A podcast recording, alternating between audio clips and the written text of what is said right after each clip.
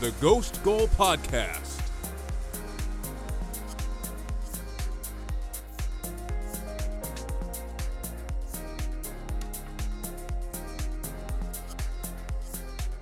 Arsenal reached the midway point of the Premier League season on pace for 100 points after their late 3 2 win over Manchester United on Sunday.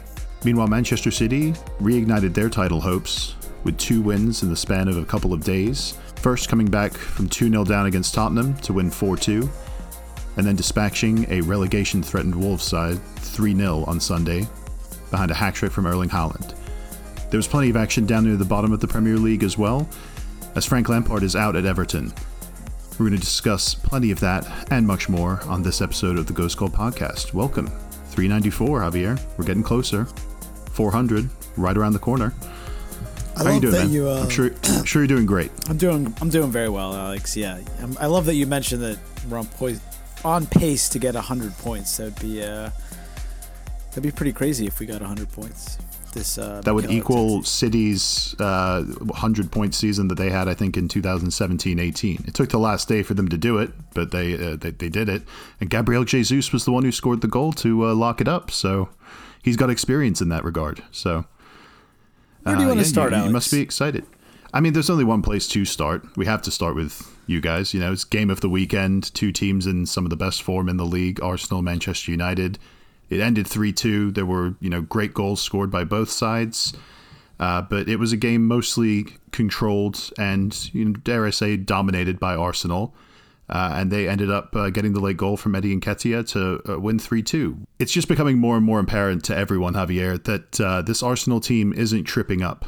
You know, No, It- it- they we're not. Uh, we're not going to no fall off this of tripping up. season. We're not. It doesn't matter if, it, unless we have some crazy injuries. I mean, I like that we were able to sign Leandro Trossard from Brighton um, last week. We signed him for 24 million, which I think a great price for a player who had seven Premier League goals already this season. Was arguably Brighton's best player up till Mitoma's introduction into the team, um, and you know, him being benched and only having six months left on his contract, we got a really small fee. You know, I think if he had had a, you know, three or four years deal, it would have been 50, 60 million. So, you know, I think that type of, that, that, to have that type of quality player on the bench, um, he actually came on and was part of the goal. Uh, he had his back to the Manchester United back line and, um, you know, he had some pretty easy passes out wide. He could have gone to his left or his right, but instead he turns around and uh, runs at the Manchester United defense t- about 20 yards up the pitch, um, and then plays the ball out wide to uh, to Odegaard, who who then you know fires it in for uh, for Nketiah. Uh, I mean, it's just super impressive that Nketiah can get a brace in this game. You know, exceeded my expectations when we were talking about Eddie Nketiah last year, both of us, I'll- I'll admit, were critical of him. Didn't really think that, you know, we both wanted Arsenal to go get a striker, to go buy a, a backup striker for Jesus, because you predictably said Jesus is going to get injured at some point in the season, be out for three or four months, and then what's Arsenal going to do? And I honestly, in my like wildest dreams, couldn't have imagined Nketiah would be this good Right, and I think the, this the quickly. This first, quickly. the first place I thought it was possible that he could do is, it, but is like, Arteta. You have you have to point to coaching for that because what's changed? He signed a new deal, so he's reinvested in the, you know his future in the club. That happened near the end of last season when he had like a good run of form, scoring goals against Chelsea and uh, Man United, a couple other teams. But it, the player himself, what he is on the field, has you know come on leaps and bounds since then. He he used to lo- look like lost in games. You wouldn't realize he was playing for large periods of time, and then he would pop up with one chance and, and miss it.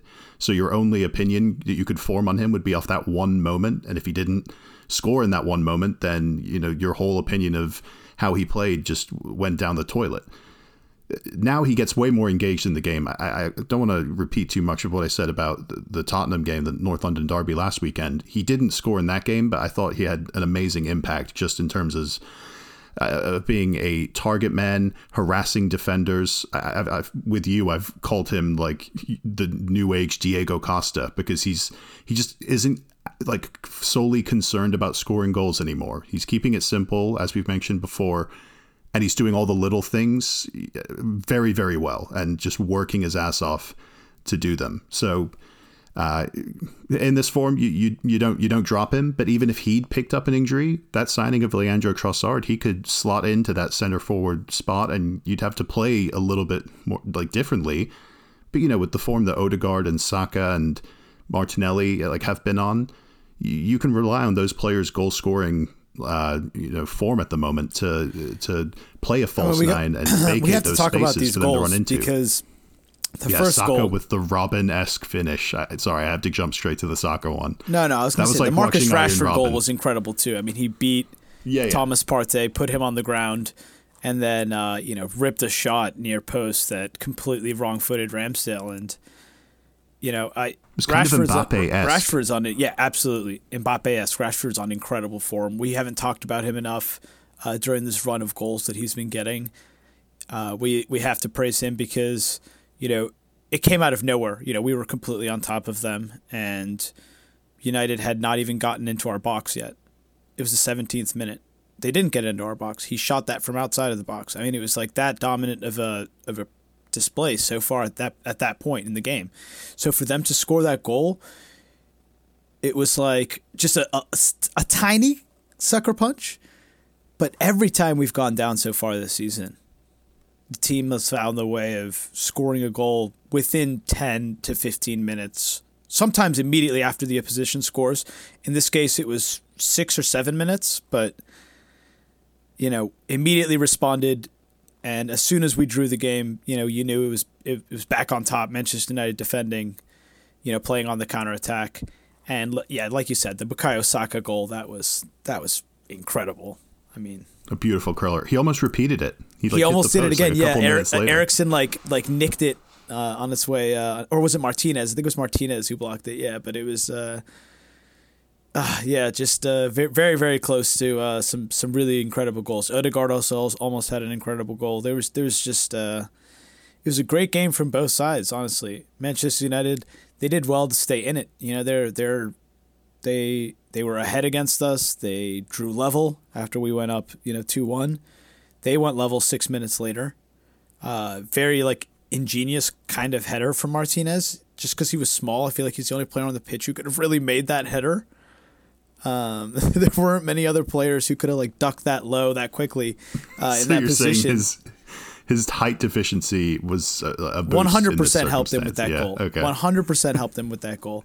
Um, it came out of nowhere again. So two goals out of nowhere, and you know then we just barraged them, and you always felt it was coming.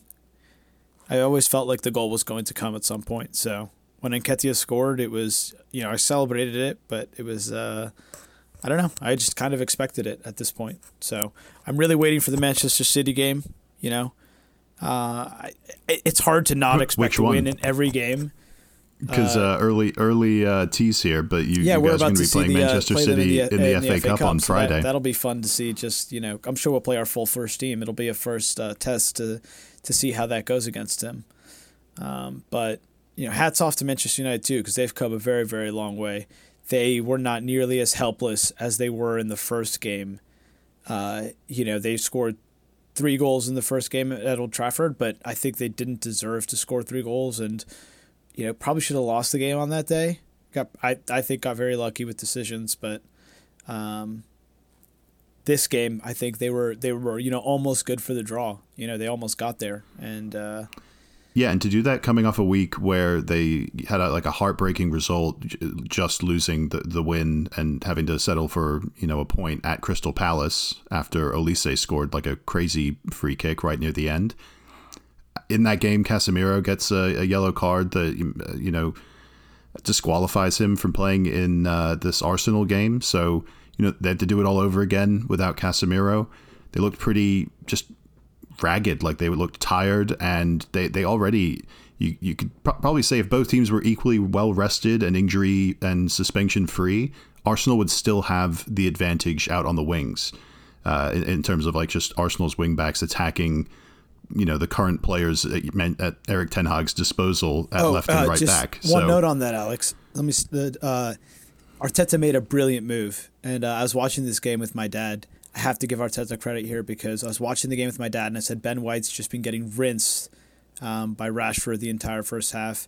Hasn't looked good, and uh, I wanted Tomiyasu on, and Arteta brought him on immediately at halftime. Didn't wait at all, and I don't think there was an injury or anything there. Maybe there was, but you know, Tomiyasu came on and, and just locked down Marcus Rashford. You know, he's he's such a good one v one defender. He's so physical, and then he just wins every single aerial duel. So when this guy's on his game, um, and he was in this game, you know, when he came on in the second half, it, it pretty much nullified that threat of uh, of Rashford, and he was just always an outlet ball. It's so great to be able to have him to be able to come on. Um, you know, to, to, to when we need Kieran Tierney, Zinchenko was so good in this game too got to praise him because the way he, he changes the entire way that Arsenal can play um, because he allows Xhaka to get forward. Um, he Xhaka gets another assist in this game.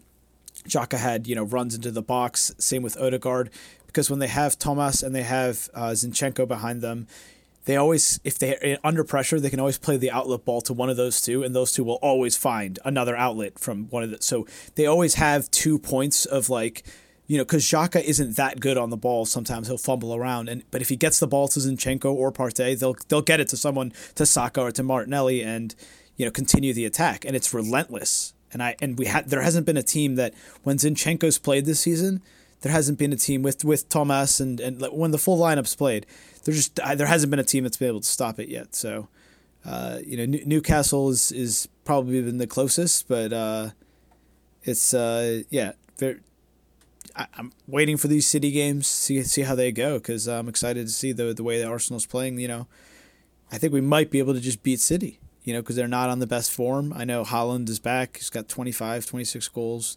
They got a nice, easy 3 0 win uh, at Wolves. Yeah, let's Sunday transition and, to them.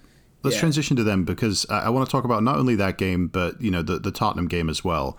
Now you can give them like a lot of stick for going down two 0 in the way they did against Tottenham, two goals right at the end of the first half. They Uh, played th- really well in that first half, though. They were unlucky, super unlucky. Spurs did I, I wouldn't say they nothing. played. I wouldn't. I wouldn't say they played really well. They just they do what they well. They usually do created a of bunch of keeping the ball.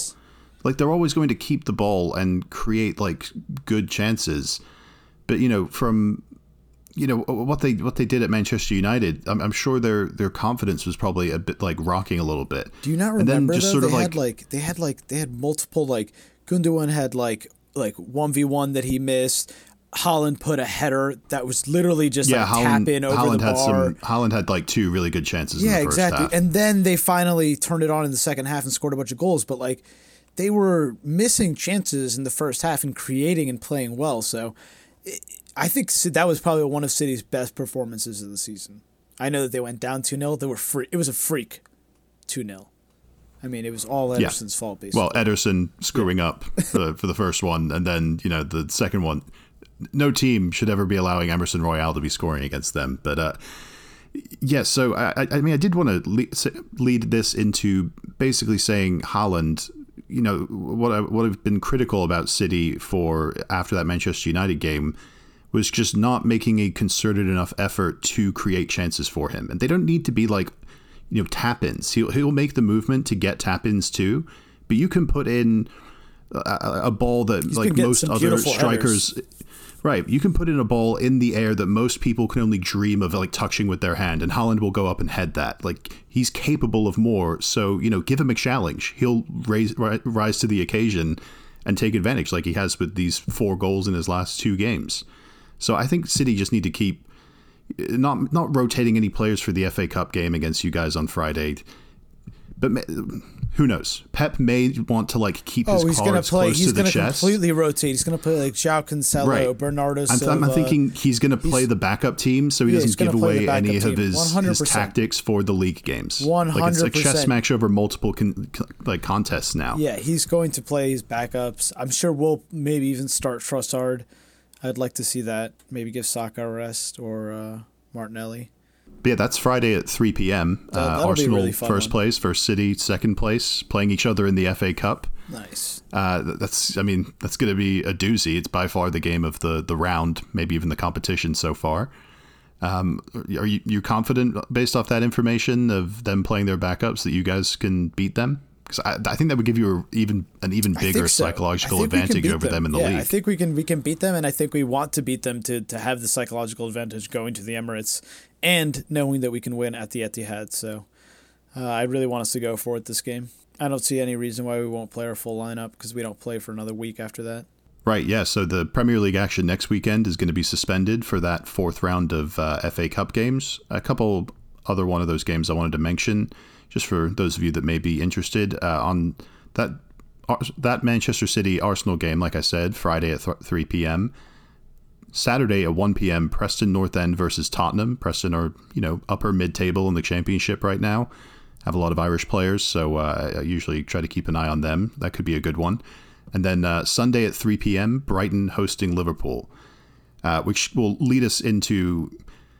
Am, am, I taking the piss here, Javier, by saying we should lead into this uh, Liverpool Chelsea game now? I know it was nil nil. I know it wasn't that great of a game, but I feel like, you know, just the unfortunate form of both these teams is enough or startling enough that it deserves talking about and also a certain Ukrainian mid-table starlet made his debut. Trash. It's a mid-table trash game uh, that was nil nil. Mid-table useless teams, Alex. I, I want to talk, talk, about, it, like just because these, uh, I, am telling you, I'm telling you now, Javier. I think, I think neither team has any chance of getting top four. Let me just precede what I'm about to say by saying that neither Liverpool nor Chelsea are going to challenge for top four this season. But if you had to put money on one of them, wouldn't you put it on Chelsea? Like I'm saying, I'm worried about Liverpool because they look. It, it, they look worrying all over the field. Like the only bright spot spot for them was uh, Bajcetic, their the young midfielder who, you know, was just okay in this Chelsea game. The rest of their their midfield, you know, uh, Keita horror show, uh, Thiago barely noticed him, and their forward line just looks like they can't buy a goal right now. So I, I'm worried about Liverpool, and it's not just this Chelsea game. It's obviously the Brighton game before this, uh, and they're going to be going to that same Brighton team in the FA Cup, and they just lost three 0 there. It's going to be back at Brighton. I'd be pretty, pretty worried if I was a Liverpool fan right now because Uh, what happened to these? You know, the, this prediction of Cody Gakpo is going to hit the ground running. Like he has looked he, he's looked active, but he does not look sharp. He does not look like the sharp player he was at the World Cup. Like he's gotten similar quality of chances. I uh, yeah, but in this I, Chelsea I, game, he has not been taking a, them. It's so deceitful international play. You know, when you see a player doing well in international, you think, oh, you know, this will translate directly to club, but they have more time on the ball. They have more space. Players aren't going. They're going uh, really hard, but they aren't going as hard. I think you know, because they all still have professional club careers to go back to. So in the end, it's it's not the same. And wouldn't you argue they try harder because they're trying for you know for their country's pride? You know, I don't know. They're I not like, doing it for like the money. Money, uh, money talks. I feel like you want to protect your money more than your career. That more than uh, I mean, I know that doing well at the World Cup. that Cup. says more about you than career, it says about anyone else, Javier. no, I'm saying as a player, as a player. I, no, I get it. I get it. I get it. Uh, but so you're blaming you're blaming World Cup goggles for uh, this Gakpo is going to hit the ground running prediction. Yes, I'm here my, to take uh, you up on it, Javier. You, you, you said he's definitely going to hit the ground running, and I'm just telling you he has not looked like it so far. I haven't even started on. Mo yes, but Salah. Darwin hasn't texting, been back yet. So until Darwin's yeah, back, well he he came on for like the last 20 minutes missed a couple of chances, played a really good ball to Alexander Arnold at the back post, who missed probably Liverpool's best chance of the game. But it, it just looks like there's there's no like inspiration in this Liverpool team. All right, well, like Mo Salah is still working Darwin, hard, but he can't. Darwin Gakpo Salah starts. But I want to see what happens. I, we've seen that a couple times, including Wolves in the FA yet. Cup, and not yeah, Wolves in the FA Cup, and they, you know, it wasn't that good. I'm just mainly concerned about their midfield and Salah. Salah is working his ass off, still making the runs that he used to make, but it's like I, texted you this. It's like the scenes in Space Jam where the aliens come and, and the Monstars come and take Charles Barkley's powers and uh, you know Muggsy Bogues like their their talent. They steal their talent, and Salah like gets himself in the position so he's not like falling down over himself. But once he's there, he just doesn't have the finish anymore. And he, it's like he's lost the the physicality, the, the tenaciousness that made him special. So, I mean, maybe Jota coming back or uh, go. Uh, uh, when's uh, when's Luis Diaz coming back? I think he's he might be out for the rest of the season. So it's just for the rest of the season. Yeah. Yeah. So it's just Jota, but that that could be a spark for them. Who knows? Um, meanwhile, Chelsea I just think we look like we have a bit more of a plan about us. Oh, Alex, uh, do you want to talk about your Mykhailo Mudryk debut, Alex? Yeah, Mudryk came on in the 55th minute. Uh, I mean, I don't know if I mentioned yet, but this was a, a nil-nil draw, so no goals to talk about. But Mudryk came on and immediately looked like the best attacking player on the field. Ah, he like combined on the left wing really well with Gallagher and Cucurella. I'm just what really excited to see him uh, and Joao Felix once Felix is served. Do you that, like my uh, uh my comparison to Eden Hazard with him, Alex? Doesn't he just kind of glide through defenders and through players in the box because he's so quick with the ball at his feet? Yeah, and he has the added bonus of uh, actually having a defensive work rate, which is very interesting to watch. When I saw him like track back and like fly into tackles and win the ball back and yeah, I, I, was just thinking to myself, I don't think I ever saw Eden Hazard track back and uh, win the ball back. Like he'll he'll win he'll win a battle for the ball when he's the one who's who's got it already. But uh, yeah, he, he, looked really good in just the the 35 minutes that, that he played. So um, I'm really it's it's gonna be weird not having Chelsea for two butt, weeks. But heard about uh, you guys getting him Arsenal not getting him. No, no, no. Go but, play with your Trossard. You're no, I was about to say. You know what though? I don't know if uh, in that same situation, if Mudryk comes on, we get the winner against Manchester United. I think Trossard was such a big part of it, and him having Premier League experience, not being scared in that situation on the ball, you know, advancing the ball 20, 30 yards up the pitch before he releases it. That's something that a player who has already been playing in the Premier League this entire season, you know, who's gotten goals at Old Trafford, at Anfield, you know, against Chelsea, a bunch of goals. This, you know, big big goals against Manchester City.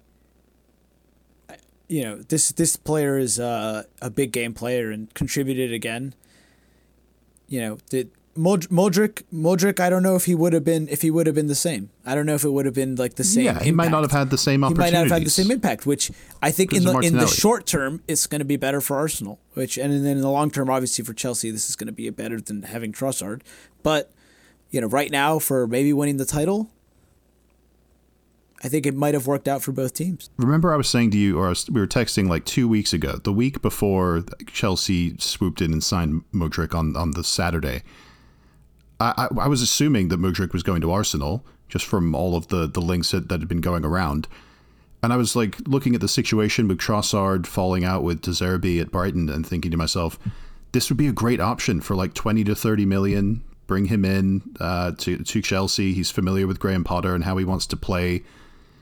Uh, I w- this is a great like plan B if Mudryk uh, isn't available and Arsenal get him. The script obviously completely flipped and the two players end up going the opposite way but I still think it's a it's a good deal. I think it's a good deal for both clubs. Like, yeah, you're right. So speaking of, we also signed um, this 23 year old left footed Polish center back. He can play left center back and Jakub uh, center defensive mid. He's played. Center You got to say their mid. names, Javier. Yeah, Jakub Kiwior. Kiwior. I don't know. Uh, 20, I've never really 22 year old center back from Spezia. I don't really 25 know, million. Uh, don't really know anything about him. I know he played four games in the World Cup for Poland, so uh, probably a decent player. Uh, I heard he, uh, from what I've read, he was not great in those games, but you know, Poland we'll, weren't uh, great in those games. So, but but but to be uh, to be fair, whoever these players are that Arteta's bringing in, I can only imagine that Arteta coaching, if he can make Eddie Nketiah that much better you know, who knows? Maybe he can make this uh, Kiwior and uh, Trossard even better. So that would be uh, that would be an interesting thing to to see in these next few years. You know, because all of our signings for the last couple of years now, last couple of windows have been really, really, really good and have worked out well and come straight into the team. So there hasn't really been really been any dud signings, other than maybe Sambi the last couple uh in the last few windows. So and Sambi came a couple years ago, but not many duds. All right.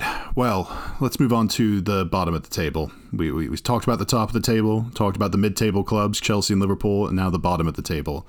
It's uh, it's getting juicy. Uh, the, the big news, obviously, today when we're recording on uh, Monday evening, is that uh, Everton have sacked Frank Lampard, R.I.P. Frank, uh, after he lost his second straight relegation six-pointer, lost 2-0 at West Ham.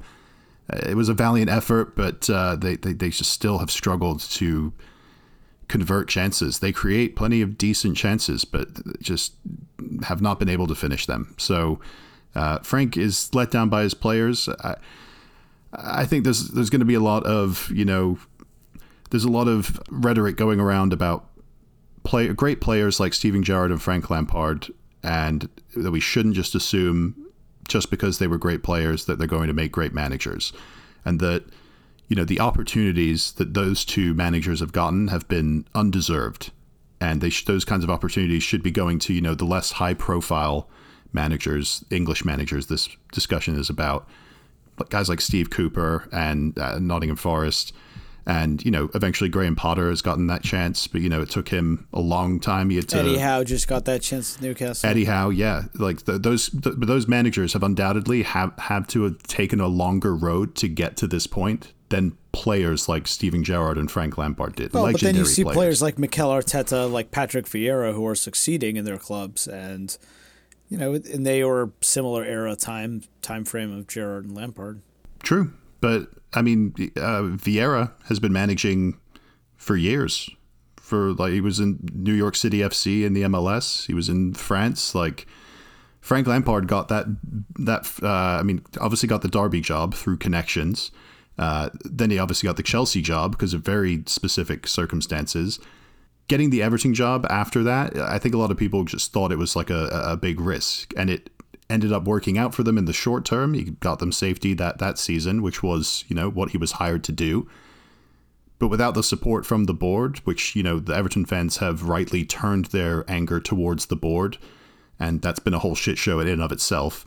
Uh, the way that's uh, sort of unfolded it doesn't seem like the Everton fans themselves are blaming Frank for this. It seems like the rest of the, the, the football public are kind of taking the opportunity to take shots at Frank. But I, I think Frank did the be- made the best of a bad situation. He got some short term success. I, I didn't. I thought it was going to be really tough for him to keep them up last season. He managed to pull it off. Uh, this season, like the only notable like new signing that's like making you know having good like performances for them consistently now is Amadou Onana, and it's you know Calvert Lewin's been predictably injured the whole season. Uh, Neal Maupay was signed, but hasn't done shit. Demarai Gray's been uh, okay. Demarai Gray's been okay, but like like I said, they're having trouble scoring goals, and there are not many players on that team that you would point to and say. been really good, actually. Yeah, but again, he's, he's not a goal player. scorer. He's not been. He's not a goal scorer, and they've they've played had good defensive performances. They need goals, and I don't know. I just feel like sacking him won't make that big of a difference. Now, of the managers that you know, now if they bring in Marcelo to this Bielsa, job, well, yeah, I was going to say which which manager do you think number one will be hired, and which manager do you think number two should be hired, if they're different at all? I think you know they need someone like uh, Nuno Espirito Santo or you know uh, Marcelo Bielsa, someone who's managed in the Premier League before, who could get turn this team around uh, and have them playing a. I think Nuno might be you know someone like him might be a good stylistic matchup for the players that they have. I think someone like Bielsa won't be able to play his style and implement something like that in like a relegation fight. So it might be a little bit riskier to go with someone like Bielsa. So I don't know. Uh, I might try to go with someone like Nuno, Alex. Well, I've got a name for you. I think the whole conversation should just begin and end with Sean Dyche. He's got Sean experience at the bottom at the bottom of the Premier League. He's been he, through relegation battles before. Well. He he's also a manager that, you know, if the unthinkable does happen and Everton do get relegated, and I'm not saying unthinkable because I don't think it will happen. I think they will likely be relegated. It just hasn't happened in 69 years. It would be the first time in forever that they got relegated. He's a manager that could bring them right back up.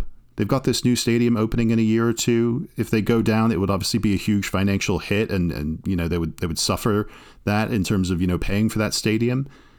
But if they came right back up, which you know with the players they have, they could very easily do with an experienced manager like Sean Dyche, it wouldn't be seem as you know big of a threat to their you know existence as it as it would if they have someone you know inexperienced. So if they can manage to convince Sean Dyche, I, I think he'd be a perfect appointment. He plays the defensive style that you, Everton are, you know, inextricably linked to. But you know, those Burnley teams played some nice football at times as well, and I, I think it's kind of undoubtable that Everton have better players on paper uh, for Sean Dyche to to work with. So I think that would be a, a really good move. But uh, Bielsa, I, I just don't see that. Like the fit just doesn't seem right. Like Nuno, I get, I, and I wouldn't be surprised if he popped up, but I would I'd be leaning towards Dyche if I was an Everton fan. Yeah, so with that loss, uh, Everton remained in the uh, relegation spots. They're still on 19th, tied with Southampton, uh, both on 15 points. Southampton are bottom. Uh, Bournemouth dropped into the relegation zone after they uh, drew uh, a late Nottingham Forest goal, ended the game 1 1, and Wolves and West Ham uh, managed to, or I guess West Ham, just West Ham, managed to leapfrog them with that win against Everton.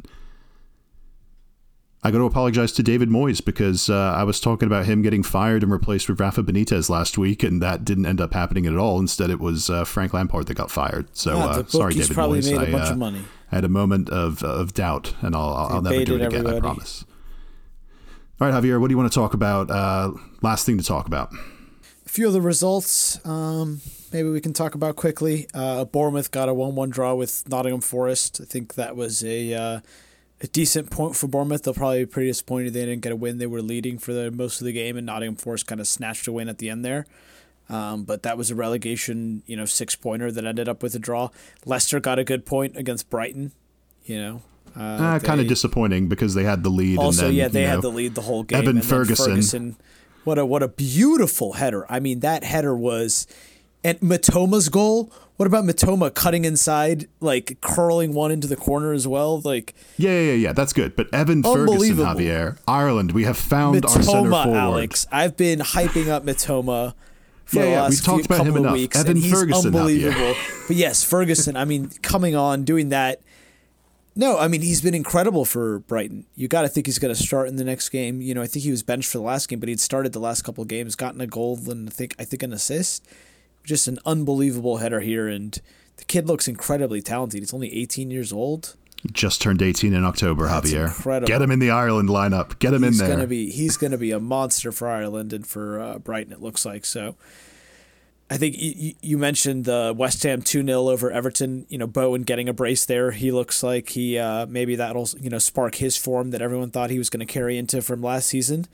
Um, so you were you were saying remember you didn't you didn't remember who uh, that last time he scored and so he uh, he said Alex you know what here's a couple of goals shove it up your ass I'm gonna go get your favorite midfielder fired from his coaching job right he's like you don't remember Thanks, when Jarrod. the last time I scored here take a couple goals and uh, kick Frank out um, and then yeah, so West uh, Ham are out of the relegation zone now and then there was a uh, you know kind of a it was a really interesting nil-nil draw between Palace and Newcastle that I watched, um, which, you know, I thought Palace were good for the draw, but Newcastle created a ton of chances. You know, Guaita, Pope made one crazy save from uh, a Mateta shot, but it was basically all Newcastle, and uh, this is Newcastle's ninth draw of the season. They still only lost one game. Only 11 goals conceded from Newcastle. They have more clean sheets than they have goals conceded. 12 clean sheets, 11 goals conceded. Pretty incredible stat statistics uh, from Newcastle defensively. I don't know how Eddie Howe has them that good defensively, and uh, they haven't conceded in like seven or eight games now, Alex. It's a pretty incredible run Newcastle run.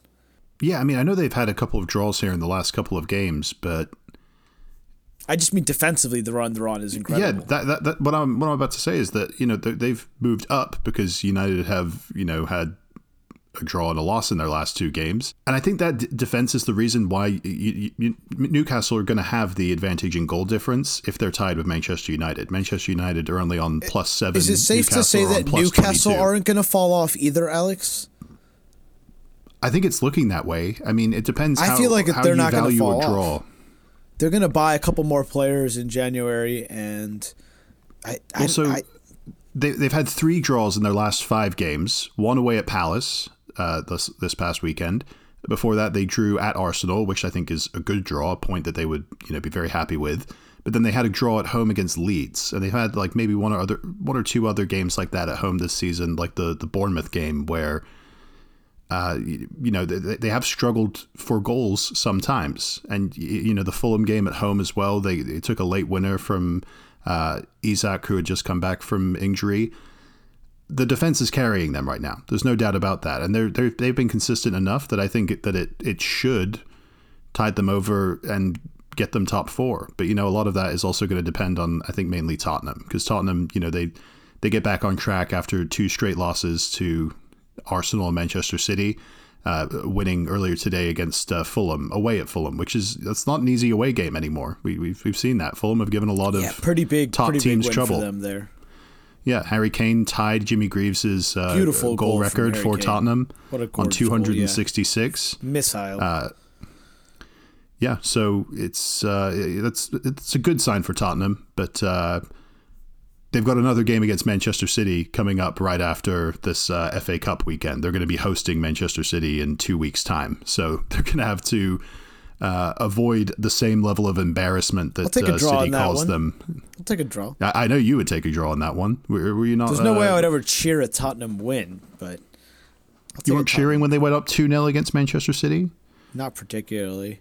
No, okay, because you knew that how, City uh, would come back. Yeah, and that's not how uh, exactly. Also, I knew that that's not the script for like how this that game was supposed to go.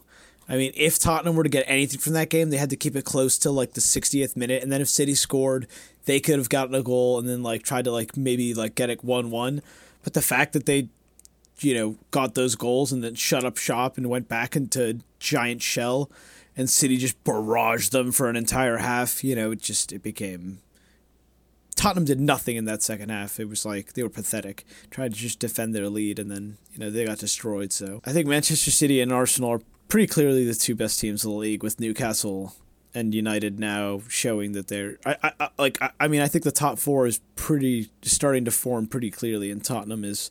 I, I don't feel like Tottenham plays as well as the other four teams that are in the top four right now. So I think it's going to start be, becoming a gap at some point with the form of those four teams that are in the top four right now.